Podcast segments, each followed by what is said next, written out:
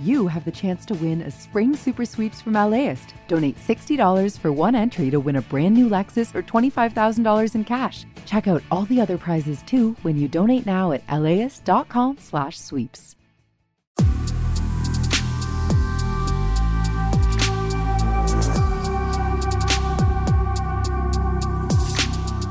Hi, this is Larry Mantle, host of Air Talk on KPCC. Since the start of the coronavirus pandemic, we've had a daily segment on Air Talk devoted to the latest information about COVID 19. As time's gone on, we've looked at vaccines and how the virus and pandemic have affected the lives of Southern Californians. That includes doctors, nurses, epidemiologists, and other medical professionals fighting the virus on the front lines. In each episode of this podcast, we'll speak with one of our experts on the rotating panel of Air Talk guests who be sharing their expertise with us daily. You can also listen anytime at laist.com kpcc.org, or subscribe wherever you download podcasts. Joining us from UCSF, infectious disease specialist and professor of medicine, Dr. Peter Chin Hong. Dr. Chin Hong, a very good morning to you. Thank you for joining us. Well, let's start first of all with where we stand on the Omicron variant, because there were computer models last week indicating that here in California, last week could be the peak of Omicron cases, and then we would see a several weeks long decline, a kind of off ramp from that peak peak. Do you think that that happened based on the numbers you saw over the weekend?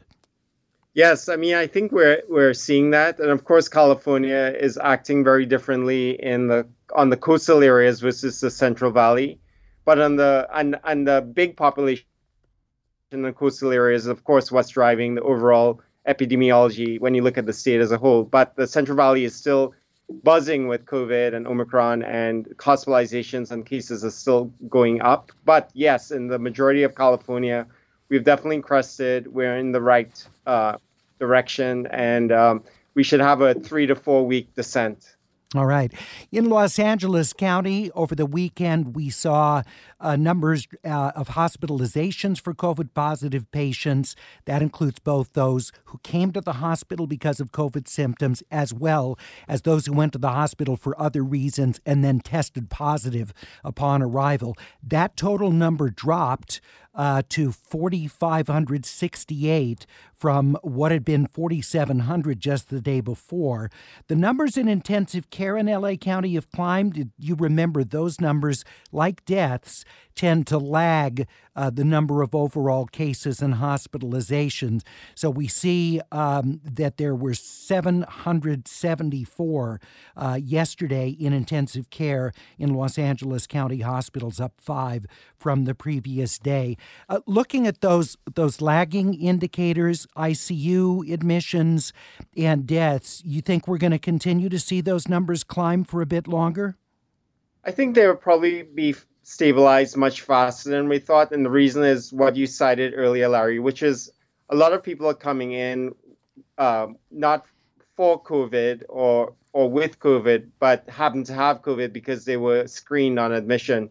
So because that group is as high as 40%, depending on which medical center you look at, um, you know, as the cases in the community go down, those people will be less frequent so that the numbers of hospitalizations will actually uh, not lag too much as we originally thought. Deaths, however, are still, you know, I'm, I'm worried about them because uh, we're still seeing nationally more than 2,000 deaths a day.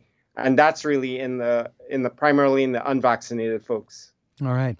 Um, according to UCSF data, as of last week, about 60% of COVID positive patients in the UCSF system were admitted primarily for the virus. Then 40%, as you're saying, were so called uh, with the virus, uh, with COVID hospitalization. So they came in for, for other things. It does seem like that number has grown because, at least in LA County, going back, I don't know, three weeks or so ago, it seemed like we had about 60% of the cases which were people who came to the hospital for other reasons, but ended up being COVID positive. And it, it looks like at UCSF, it's the reverse of those numbers now.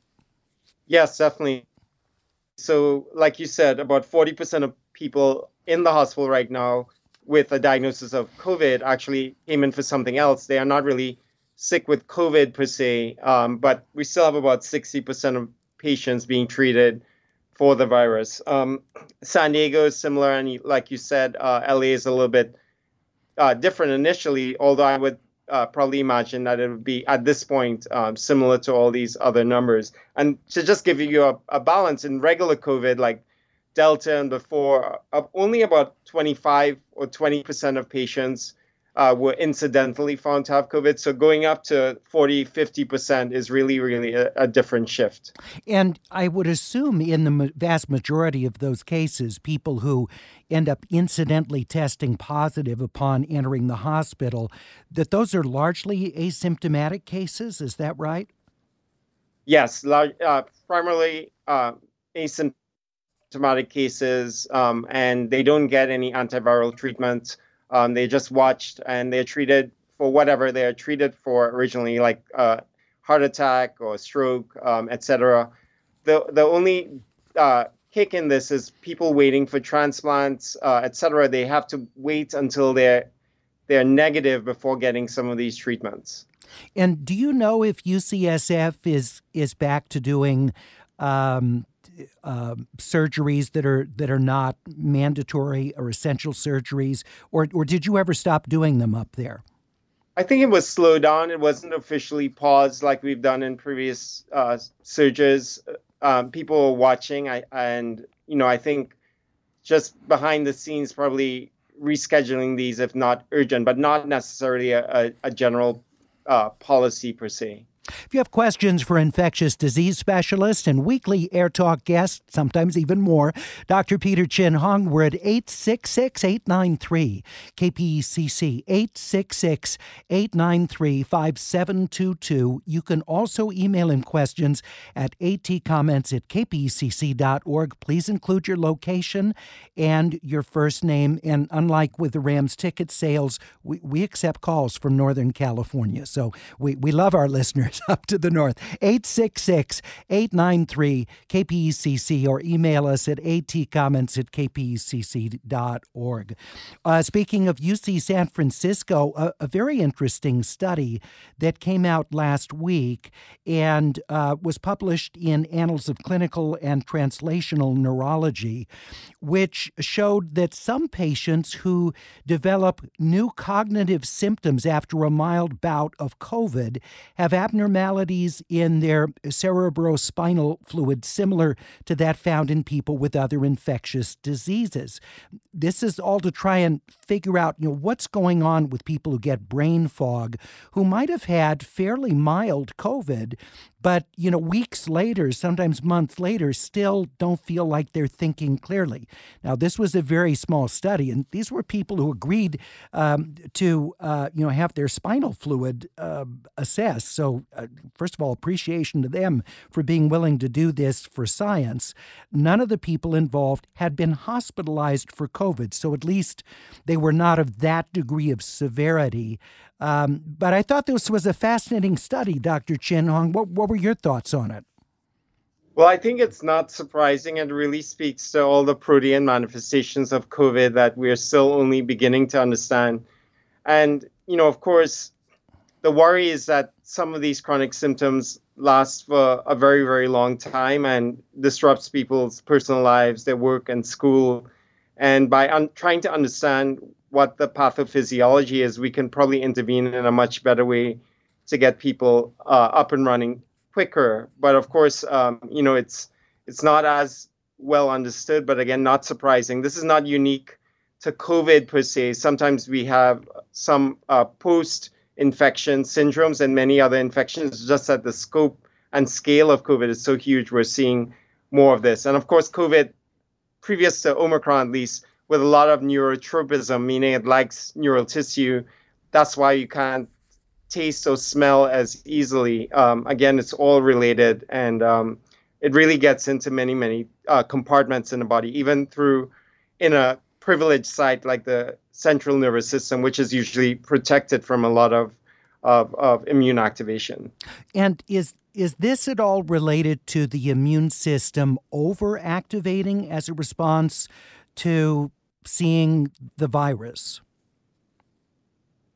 Yes, it, it is all related to, we think, to immune. There are two aspects that are probably going on. One is in the acute setting, you can have the virus itself um, causing inflammation, um, you know, acutely or, or at the time of infection, which is what we see with other kinds of infections. But the kicker with COVID is that that immune activation can go on for many, many months in some individuals after the virus is long gone. And that is really where uh, you know people's the the brain fog, uh, the shortness of breath, the continued uh, smell abnormalities, those continue on because of the immune activation. Let's see, we have uh, Kevin in West LA.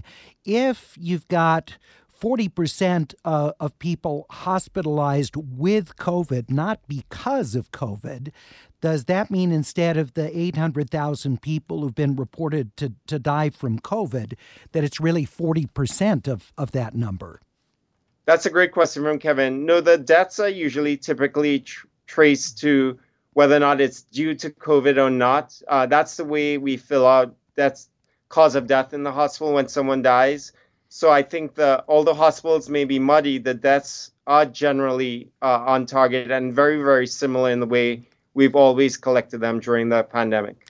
One of the things I know that was looked at uh, earlier on in the pandemic, perhaps still uh, done, is is excess deaths, so to speak. So you compare how many people died, let's say in 2021 versus year or two prior to try and get a handle of the effect of, of COVID 19. Is, is that an effective way of doing that? that is one way of doing it. Although some people have also used excess deaths to speak to the bystander effect of COVID and other illnesses, um, like, um, for example, uh, heart disease, um, you know, strokes, etc., when people may not have come, or cancer, have come to the hospital in time. And in California, for example, there are also excess that's specifically in the uh, for people with, with brain disease and for cardiovascular disease, not ascribed only to COVID, but because of, of other reasons. All right, we're talking with Dr. Peter Chin Hong. We're at 866 893 KPCC. Joaquin in Brea, good to have you with us.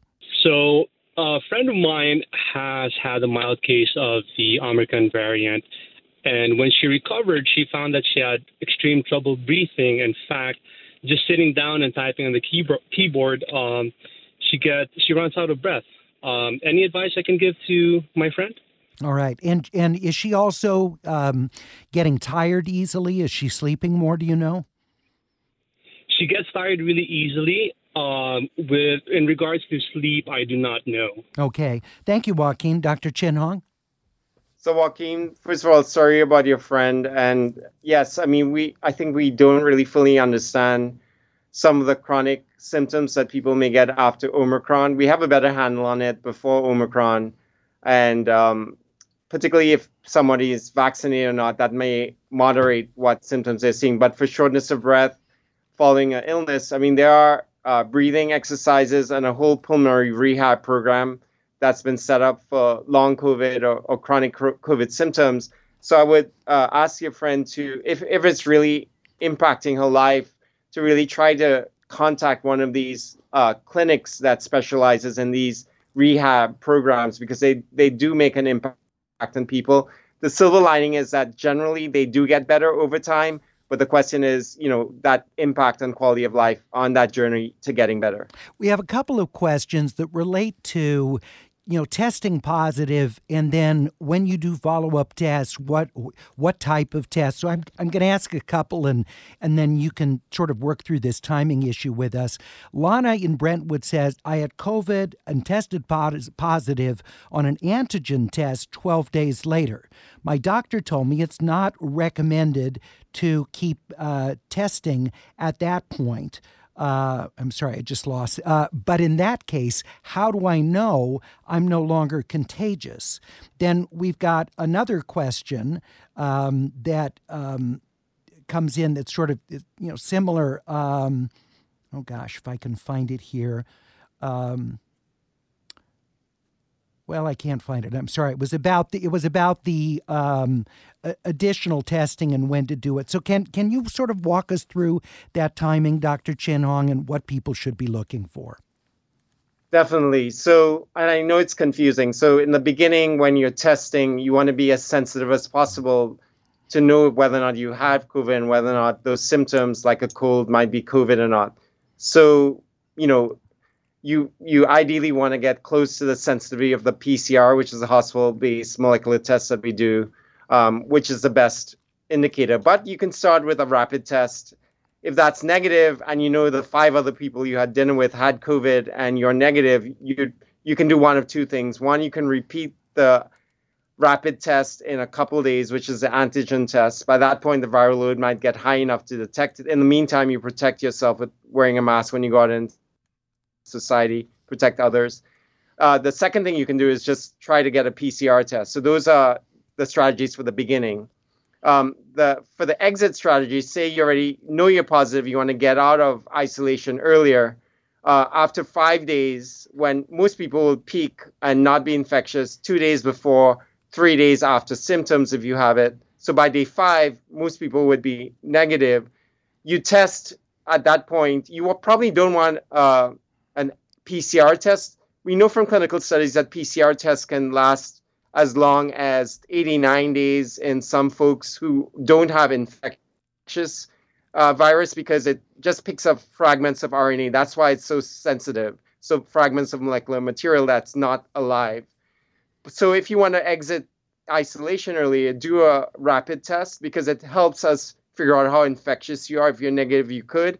But when you're after 10 days, you shouldn't test anybody anytime because, again, no matter what tests you get, we know from in general studies that the 10 days, uh, especially for Omicron, which is much faster, uh, you're not really going to be a risk to society at that point. So, positive, negative, what have you, uh, at, at 10 days, I, I, wouldn't do any test, PCR or antigen. All right. And I found that that other question I was folding it, Adrian and Sherman Oaks. It was it was what you just talked about.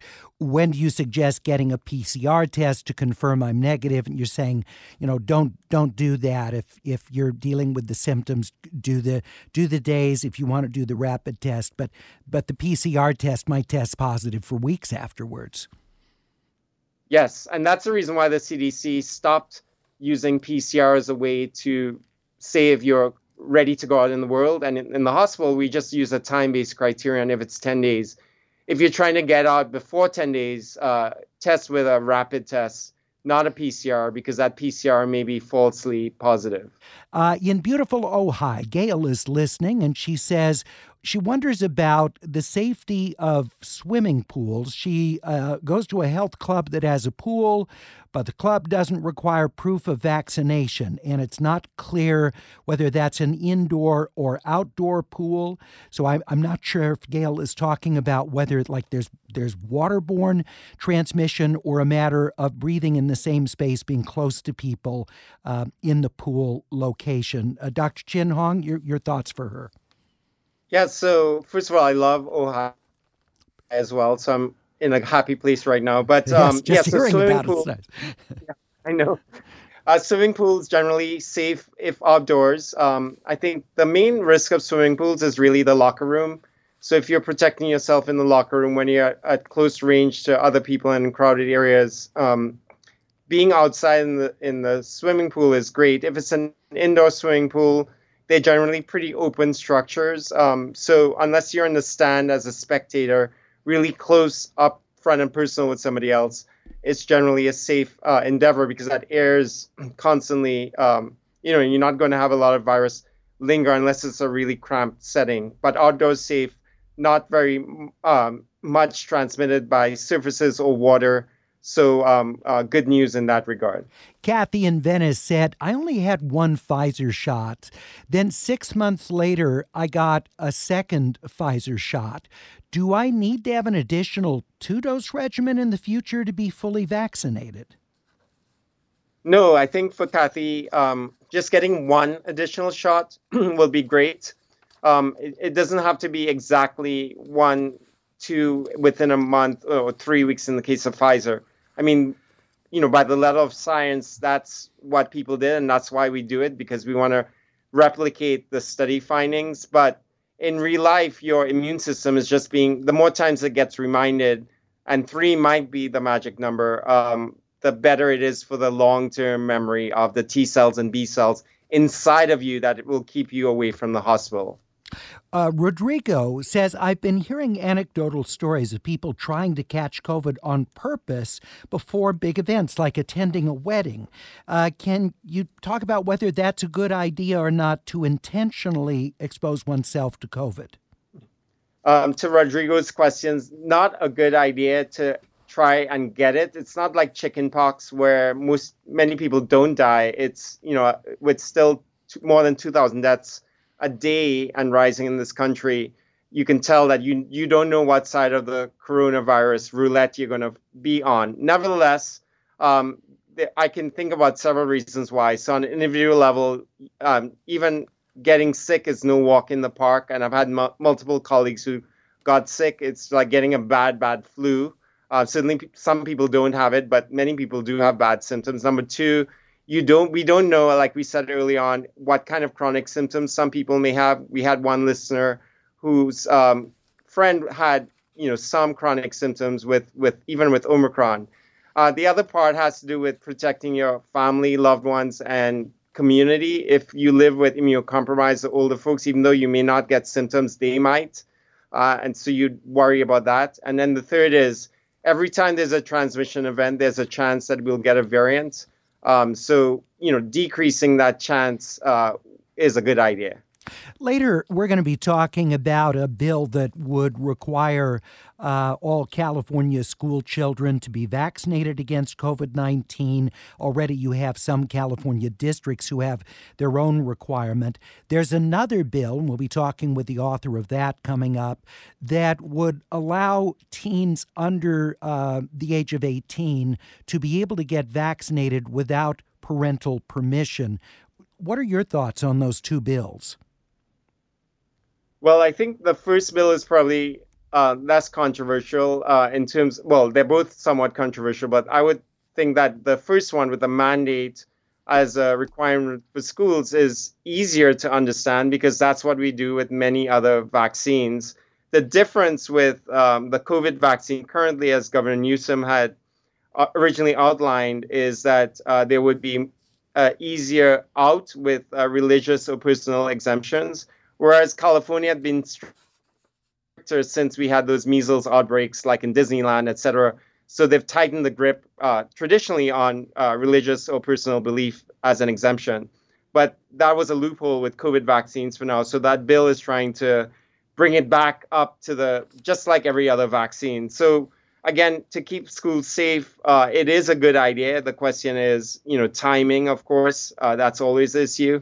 And then for the second one about uh, kids uh, under 12 uh, not needing or over not under not 18 needing, yeah. Under 18 sorry not needing parental um, uh, consent uh, it probably does matter in, in some circumstances. I for example had um, one of my daughter's friends um, who really wanted to get vaccinated in high school and her parents were against it um, but uh, she managed after many many months to allow them to convince you know to to be convinced. So i think these kinds of of scenarios are not really uncommon. And at least if if if there's somebody who can uh, give uh, the information to that student and they understand or that that child i i think it may not be uh, necessarily a bad idea. Although i i you probably want to have more um, conditions or or safeguards in, in that second scenario. Dr. Peter Chin Hong, UC San Francisco, with us. Uh, LA Unified School District students starting today are required to wear higher grade non cloth masks. Uh, teachers and other staff members already had had that requirement for surgical masks at the very least, uh, and it's required that they have the the metal nose band to be able to form around the bridge of the nose to um, to keep a tighter seal on the mask. Do you support school districts requiring at the least surgical masks with the with the metal nose piece? Yes, definitely. Right now, particularly in the age of Omicron, and we don't know what the next variant will show. Um, uh, the the cloth masks don't really do too much. Again, any mask is better than none, but the surgical mask is really kind of my basic mask to uh, roam around the community myself personally. And then you up the mask depending on the setting, um, uh, you know, like a KN95. But a surgical mask definitely uh, is the minimum I would recommend in schools right now. And the only disadvantage is not being able to be decorative or have fun designs, but you can double mask if the kid can tolerate it, get even more protection and put the nice mask on the outside with the pattern. Um, there are some surgical masks with Hello Kitty and superheroes and things like that. That's common, but maybe that might be a market. Is that what you're wearing as you go around town? I, I didn't get any of those, but I, I dream of having patterned surgical masks. Uh, Sophie in Laguna Niguel says regarding herbal dietary supplements like uh, NRICM 101 developed in Taiwan and other supplements from China, have any of those been studied uh, to see if they aid in COVID 19 recovery? That's a great question from Sophie. Early on in the pandemic, uh, there were some studies in China about traditional Chinese medicine, um, which aren't great on their own, but there was some, you know, uncontrolled evidence that they could be helpful in the recovery process or, you know, as people uh, recover in that trajectory. But for the other supplements, there have been very, very small studies um, from vitamin D to others that haven't really panned out in, in large, well designed uh, clinical trials. So, you know, I would think of them as the same way I think about supplements in any patient asking me about them uh, in medicine, which is, um, you know, I if if I'm convinced that it's not harmful, I would certainly say go ahead, you know, probiotics, for example. But if if there is a potential risk of toxicity and depending on the dose, I'd probably be a little bit worried and also worry about drug interactions with some of the supplements. So I guess the bottom line is talk to your clinician or your healthcare professional and your pharmacist about that before taking them. All right. Uh, let's see. We have Shelly in Studio City. I have an uncle in his 70s. He thinks the more the better. He's gotten seven vaccines. He got two in the U.S., three in Argentina, then another two back here. Is this advisable in any way? It sounds like the more the better, but actually, uh, probably you're going to cap your benefit at some point. Of course, there's a risk that some people cited of what's called immune exhaustion, which is that you're going to overwhelm the immune system and it's just going to run out of steam and go in overdrive. Kind of like when you, um, you know, keep a motor running for too long, it shuts down after a while. But I think there's less evidence for that. But the main um, reason not to get too many vaccines all at once at the same time is that when you get a vaccine, your immune system responds to it and starts building up. When you get the second vaccine after the first two, um, not that's not doesn't count.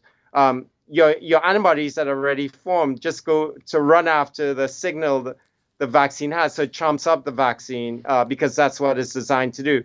So if they have too many immune cells, which is a good thing, uh, that it's going to make the vaccine useless anyway in that way. So that's why we space vaccines uh, around. But and and then coming to the fourth dose that many people are thinking about, the early Israeli data shows that there's no real benefit in prevention of infection from the fourth dose. However, just getting three uh, and four will still protect you against serious disease. So right. again, the sleep numbers might still be three right now.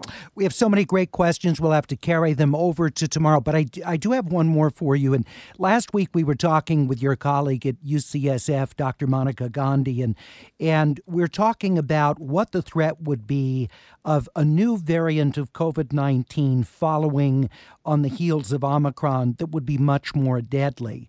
And um, she thought that that if if I'm not mischaracterizing what she said, so uh, hopefully I'm I'm being accurate. But what I took was that she thought that though that's possible, that that would be less likely given how many people have gotten sick with Omicron, which would provide some degree of immunity um, in, in this immediate period to another variant that might come up. What are your thoughts of that?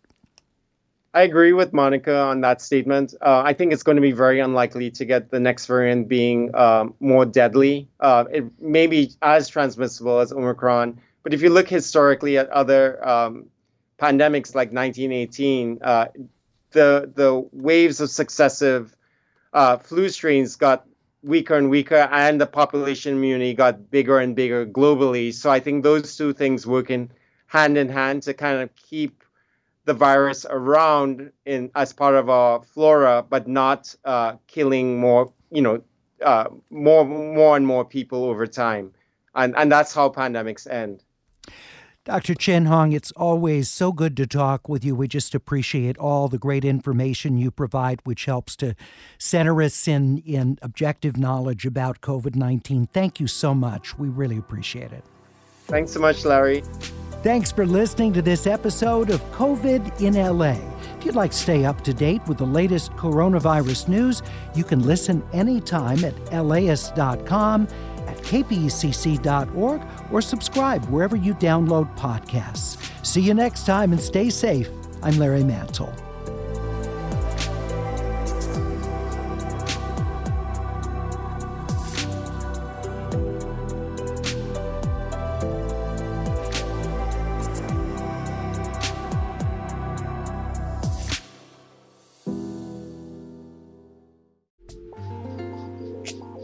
This program is made possible in part by the Corporation for Public Broadcasting, a private corporation funded by the American people.